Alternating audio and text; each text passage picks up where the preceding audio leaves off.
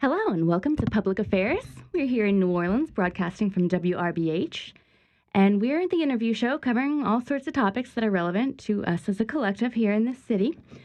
So, on this episode, I am joined by Miss Sophia Thomas, and she is uh, a nurse practitioner, and she's also the president elect of the American Association of Nurse Practitioners.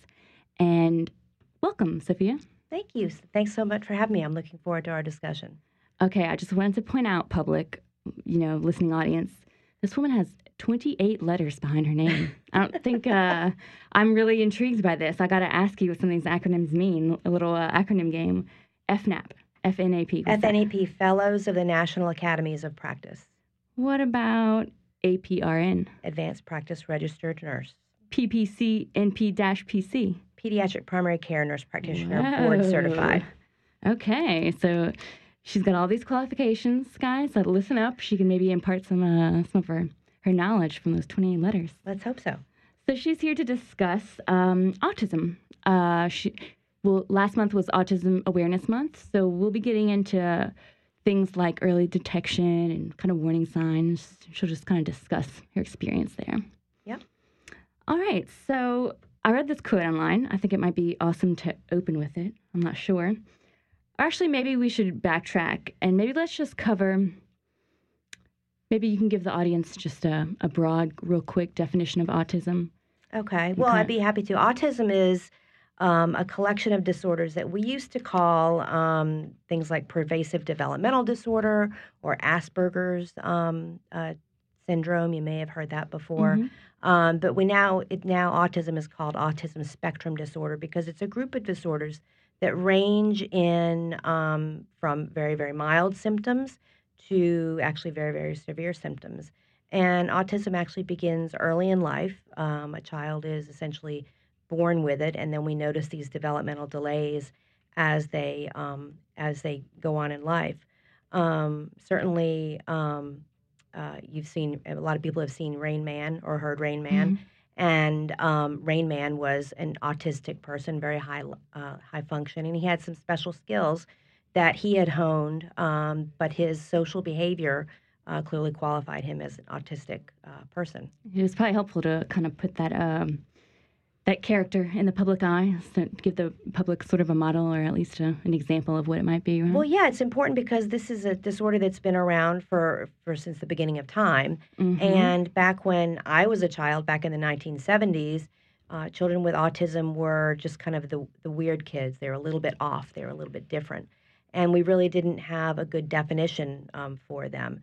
Uh, years and years of research um, has really honed down into the autism disorders, and now we know um, all of the different symptoms and things that autism can prevent with. So, in fact, now um, one in 59 children in the U.S. are actually diagnosed with autism, and those numbers are increasing as we become more and more aware of the symptoms.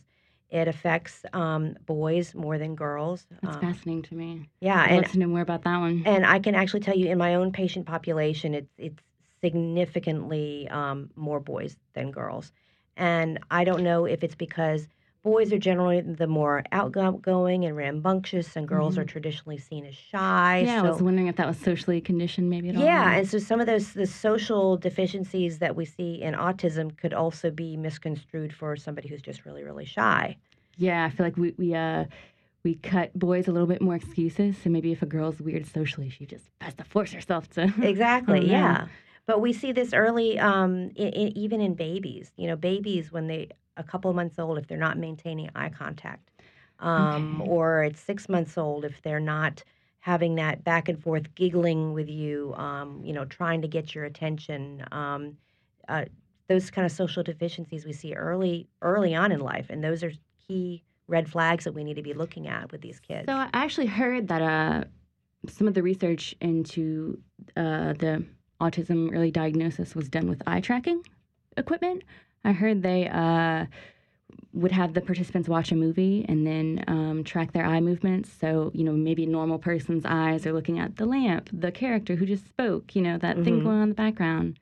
But maybe an autism person's eyes are just they're just looking at the lamp the whole time. They're you know? they're staring at the lamp, or they uh, a key thing is that they uh, children don't look at you when they are talking to you. They'll look away. It appears that they're not paying attention to you. Um, so poor eye contact is definitely one of the early symptoms that we see, along with uh, speech delays, and um, sometimes those ex- those types of symptoms can get put off as parents as excuses. Oh, oh, he just doesn't want to talk to you today, or he doesn't Mm, want to look, and Easy to explain away. You yeah, know? easy. A lot of things it's easy to Mhm. explain away, and in a few minutes I'll go over all the different uh, types of red flags that people can look for because certainly in their in their families, um, it's very likely that in of all your listeners, there are a lot of undiagnosed autistic children out there. Um, shivers. Yeah, well, I can tell you, yeah. my own son um, is autistic, and he um, he's 20 now. And but when he was young, he he had all the symptoms of autism. Now, 20 years ago, we really didn't have much as much of an awareness about it, and Mhm. all of his his behaviors could kind of be explained away. Yeah. Um, but but he's you know clearly autistic now. Um, Yeah, um, when you were saying earlier that that you know this has been around since the beginning of time, um, you know, there's very clear research in cultures all over the world where um, I recently was reading some about Native Americans, um, where they they would, uh, you know, sort of recognize these members of their community who shared the autism symptoms, and then they kind of work around, you know, work around it, give them a special role. Um, that kind of catered to those symptoms, like maybe they would become a monk, you know, where they don't really have as much so, so, social Yeah. contact, but they're just up, you know, obsessively copying manuscripts, or maybe they, become, the, you know, the tribe healer or something. Yeah, they So can do that. Look, there are um, people in all walks of life that, that have autism on varying levels of the spectrum. Yeah, that was, Um, that was interesting to me to know that humans since the beginning of time have been, you know, Yeah. Um, and in fact, a recent Hollywood starlet um, announced that her husband is actually on the spectrum. Who? The one that was running in City Park. oh, sorry, Starlet, you're too. Uh, I know. I'm sorry. I don't know. Um, but uh, That's it's always helpful whenever celebrities uh, call attention to things. to- It is because it's it's very important. Unfortunately, with autism, um, some of celebrities have tried to say that immunizations or vaccines cause autism, which is a hundred percent absolutely untrue. And It's kind of un- sad that people are um, so desperate. They need to explain it, you know. Yeah, they're- So they're, just grasping at any sort of. yeah, they're just promoting that. Um, so uh, that all those myths have been dispelled. What's interesting in my practice as a nurse practitioner, I, I actually have a lot of autistic patients, and uh, I think we. Uh, for one, we, we screen all of our patients for it, and I can talk about the screening process. Yeah. but um, um, because you know we screen for it, we're aware of it. Um, uh, we also have patients who uh, choose not to vaccinate for whatever reason, and I, I have a, a couple of families who haven't vaccinated their children, and their children are autistic. Um. So, How do you clearly, explain that one. Yeah. vaccines don't cause autism. Yeah. Um, but we do have some screening, some validated screening tools now that we use. So any uh, child's pediatrician's office really should be using these. Um, Mhm. It's called the MCHAT, M C H A T, what and do those letters stand for? You modified checklist for autism um, in toddlers. cool? And uh, it's a 20 question questionnaire that a parent completes. Mhm. It comes in all languages and it's scored by their healthcare provider. And based on, on the, the their answers to the yes and no questions, it tells us if the child is at a risk for having autism or not. We start screening at 18 months, and it's recommended to screen again at two years old. The questionnaire itself is is for anyone 18 to 30 months. So really getting in two screens, um, ideally before the age of two, makes a big, big difference when we're looking at um, getting these kids diagnosed. Because once they're diagnosed, we can get them into the proper therapies. Um, children with autism need. Um, While they're young and still developing, Well, there's a chance, huh? yeah, we can. We there's a lot of these behaviors that we can help correct so they can be integrated into into society Mhm. uh, very well. But there's there are certain um, therapies. Applied behavior analysis is the name of one of them that is really autism specific to help um, uh, children control their behaviors, help with their social interactions. So that focuses on uh, re- basically rewards and punishments. Um, Yeah. right? That's the motivation for Yeah. learning in those uh, behavior. Yeah, and it's um, uh, there are several places in the greater New Orleans area that that do ABA therapy. I think, um, and nationwide. But as the incidence of autism is increasing, I think we really do have a need to have more outlets and resources um, for this therapy. Can you uh, That that uh, questionnaire seems really interesting. It's almost like a little bit of psychometrician work. Can you uh, rattle off a couple questions from it? So it's questions like when you look at something, does your child turn and look as well? To so if you look up in the airplane, does your child look and see what you're looking at? Hmm. Um, does your child point and try to show you something? Uh, like uh, a big truck's going by and, and the child says, Ooh, look. Uh, Does the child try to bring attention to those things? Does the child flap his hands by his ears or have a fixation with um, certain parts of a toy instead of the whole toy? In other words, if a little boy is playing with cars, is he playing with the cars or is he just spinning the wheels around and around and around? That's so. What would be the uh, psychological mechanisms with why he would just not be fixating on that. Well, because that's an, a feature of autism.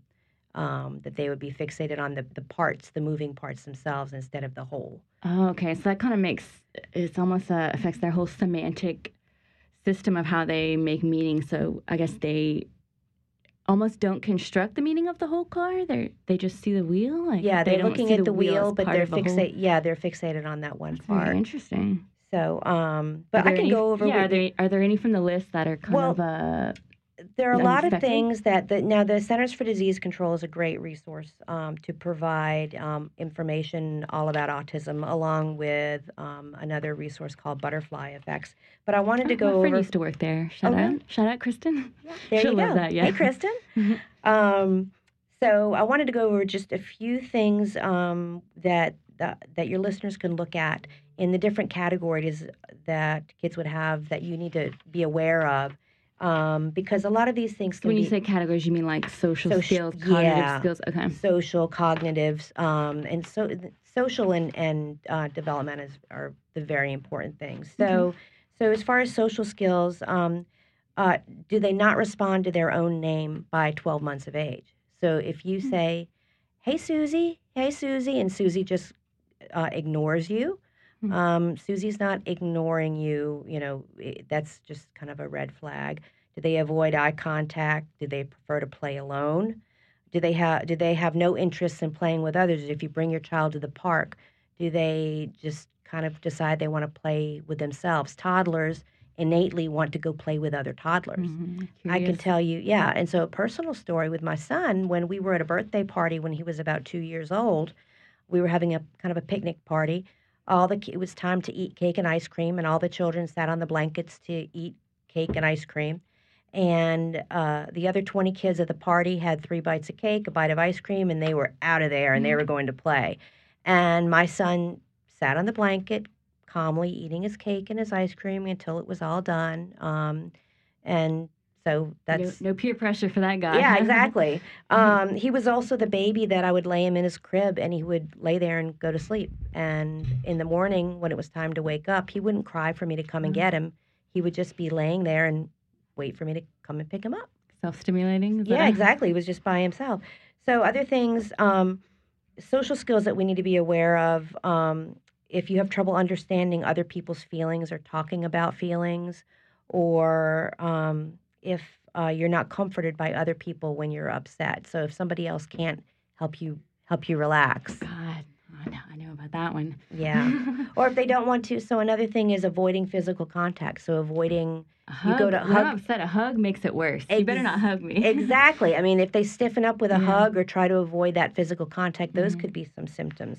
And then communication, I think, is probably the the most important thing for me as a healthcare provider, Mhm. Um, because the de- deficits in communication I see in my office, and that's one of the first red flags I see with my patients when I'm trying to do an autism evaluation. So, things for your listeners to be aware of as far as communication deficiency will be obviously delayed speech and, language skills. So, there are developmental norms that all children should do by a certain age. At Mhm. one year old, they should be saying mama, dad, or dada. They should be doing 15 words at 15 months, things like that. Mhm. Uh, if there is any delay in the in that development, that's abnormal. Sometimes children with autism will have echolalia. They'll repeat what you say. So if I say, "Hey, Hmm. Anne, you want to go to the store?"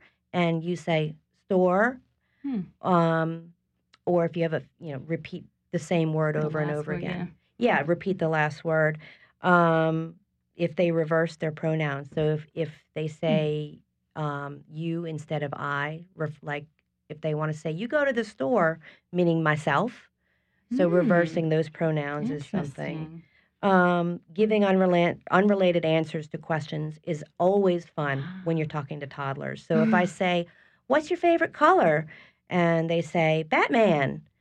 Um, the- interesting. yeah, that that happens a lot. So if just if the conversation doesn't flow in what should be a regular conversation, and even with adults, um, you find adults that uh, maybe don't understand social situations, or they're kind of the Mhm. awkward person at the party. We all know them. yeah. Yep.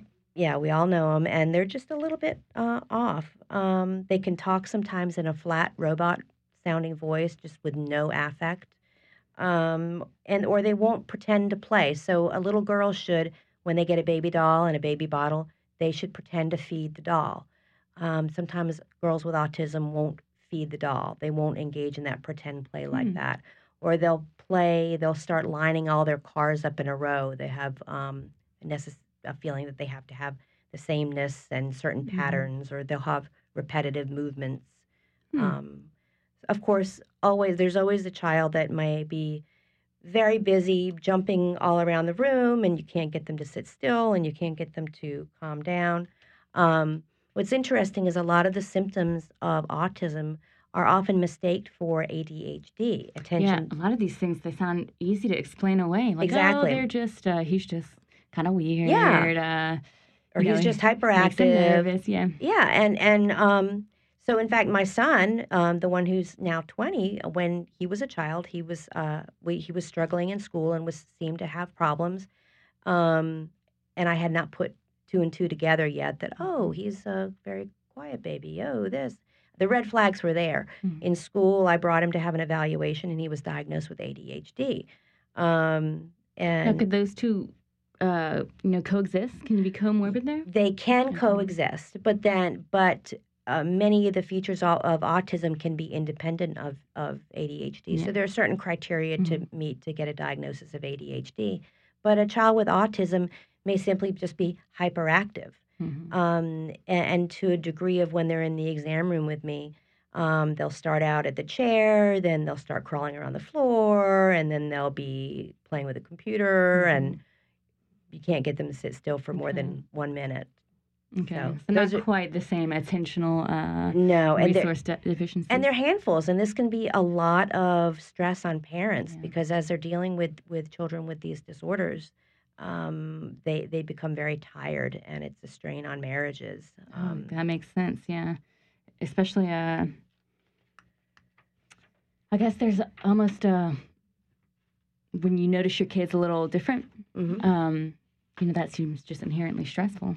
Yes, and well, that the thing, process of accepting it. Do you try and change them? You know, What can you do for Exactly. them? and and but the first, the most important thing is realizing your child's Yeah. different. And um, some parents who maybe don't send their child to daycare or really don't interact with other families and around other Mhm. children may not even realize that their child is is delayed or might be a little So bit true. off. Yeah, seems like a real big risk. Yeah, and um, if their Maybe if you live in the country and you just don't, you know, yeah, you're socially much access, isolated. yeah. yeah, and or children if their if their pediatrician doesn't do the the autism screening test, Mhm. then certainly that would delay any um, any diagnosis. But it's so important to get this early screening done because once they're diagnosed, it's it opens up a whole new world for them. And there are lots of resources for the families as well. A lot of coping and support groups. There's there are um, facilities that'll take the children for the day, um, kind of a, a, a day school type Mm. thing. Um, and, but they'll work with them on their their social skills and their communication. Uh, they may need physical or occupational therapy. Um, sometimes they have um, uh, odd food aversions or Mhm. texture problems. Um, I know this. My son can't stand the sound of if he holds a cotton ball. Mhm. He can't stand stand the the sound of the squishy cotton ball. Wow, So there that's are interesting. yeah. So, So d- now, are, do they realize themselves that they're a little bit different, or are they kind of not really? Uh, well, it depends how far on the spectrum Okay. you are, and if there are any other delays along along with that. There can also Okay. be things um, like um, educational uh, problems or, or learning disabilities. Um, certainly, people with autism can be geniuses and have high Sure, IQs, yeah. but they can also have learning disabilities as well that can kind of compound that. Okay. Um, uh, sometimes with autism, we say there's, you know, they're in there. You just have to figure out how to get them to communicate. They can get very frustrated because they can't Yeah. communicate like we do. I saw something on the news one time where an autistic, autistic, autistic, sorry, Mhm. teenager um, used to scream in her room and throw fits and throw things um, out of frustration. And um, her parents got her an iPad, and she started typing to them how she felt Wow. and they she calmed down immediately and they were able to communicate uh, with her using the ipad and I- it changed her total demeanor I cannot even imagine how difficult it, or just how frustrating it must be trying to make yourself understood. You know, if you don't know how. yeah if you don't know how and then the way you perceive uh, the what the under your understanding of the way people are speaking to you Mhm. sometimes people with autism have a hard time differentiating between uh, a joke and something serious so um, some sarcasm that you and i would be having a, a, a discussion and have a joke um, somebody with autism might take that literally and could, you know, Yeah. could be offended Wow. Okay. So there are um, there are a lot of things with autism that I think it's important that your listeners know, and certainly just to be aware because uh, they have children, grandchildren, and Mhm. they may not be developing um, uh, normally. As I said, one in fifty nine children Yeah. does have autism somewhere on the spectrum, and a lot of the early behaviors with autism can be quote unquote explained away Yeah. and to make excuses for developmental delays uh, re- is really doing damage to the child Yeah. because they they need the services as soon as they can get it. Yeah, it's like I feel like people may be a little um, resistant to want to get labeled as having a disorder, quote unquote, or maybe resistant to, you know, maybe they they see these symptoms and they're like, oh, it might be aut- autism, but they, you know, you just shy away from. They're in denial. Yeah. Yeah, and the label is is very Um, difficult. I, I, I love to look at it almost as uh, neurodiversity. It's not a disorder. It's not normal and abnormal, but we're all just neurodiverse, yeah, and- naturally occurring. You know. yeah, we are, and and I tell you, it's this is more and more common, more commonly being diagnosed, and I think there's a lot more acceptance, and with that, there are a lot more resources Yeah. um, available. Um, yeah, the goal is to have everyone reaching their potential and getting close, right? Exactly. So it seems like we're getting a little closer to, you know, like you said, pulling out that inner person and kind of letting them shine. Yeah, and um, uh, all of these individuals have gifts somewhere. We just have to unlock them, and that's why the the autism. Um, you've seen um, they there are bumper stickers on cars or magnets that have a puzzle on them that says Mhm. "Autism Speaks," Oh, God, and the puzzle represents the the you know the way we have to put people together to figure out the key and the lock, and then the there are several bright colors on it, red and Mhm. blue and green, and it just represents the fact that autism affects every uh, race, socioeconomic status, and it and it's all around the world. And again, one in fifty nine people here in the United States, so very significant. Wow, yeah. So it sounds like once you get that diagnosis, it's only up uphill from there. Oh, Um, absolutely, it's uphill. I actually do. It brings me back to that quote that I opened with. Um, this was a, a a quote about autism, and I found it to be interesting. I was wondering if you could maybe expand on it. It says. The difference between high functioning and low functioning is that high functioning means your de- deficits are ignored, and low functioning means your assets are ignored. And that's exactly right. If when you're high functioning, you're able to integrate integrate into society, be very successful. Um, again, Rain Man was a very high functioning individual, and you know he was able to uh, win millions of dollars for Tom Cruise because you're, of his so you're saying people turn talents. A, blind eye. Yeah, they turn a blind eye. Okay. Um, but but the low functioning kids, the ones who are maybe a little bit out of control and and Hyperactive. yeah, yeah, screamers, hyper, um, they they they still have gifts, and those gifts don't need to be ignored. We just have to unlock them um, and help them reach their full potential. And certainly, nobody is a lost cause. The earlier we can get them diagnosed, the earlier we can get them help, so the children can be happy and the families can be happy. So it sounds like there's no turning back once you miss that those crucial developmental years for therapy. It sounds like there's kind of no way to turn back, and you can't get that time back to um, kind of mold corrective behaviors, right? Yeah, like there's there- no retroactive Exactly. therapy. The there are therapies, but we've studies have shown the earlier we start the therapies, the better. Um, autism is usually diagnosed. Um, the average age is four to five years old, but uh, only because it's not being recognized at the younger years. We can certainly recognize it before the age of two. Yeah, they're like those eye tracking studies. Like you said, Exactly. infants will display those eye movements. Yeah. So, I mean, you know, with that in mind, there's really no excuse. I don't, I don't think um, it would be nice if we could stop fearing those uh, disorder labels. You know, there's, you know, no real, um, nothing to be afraid of, I guess. Yeah, there's not, and because you know once you have that label, I tell parents you've got the golden ticket now. Mm. You've got this opens up a whole new world of possibilities to get on the road to getting the help that your child needs, and it can only get better. Yeah, expand, self expansion. Yeah. That's great. Um, anything else you want to close with? We? Um, but no, as a nurse practitioner, I just I appreciate uh, your time and your listeners' time because as nurse practitioners, we feel that autism and and child children's developmental needs are so important. Uh, if anybody would like to find a nurse practitioner to help them to have your their child screened, they can go to nb, npfinder.org or aanp.org.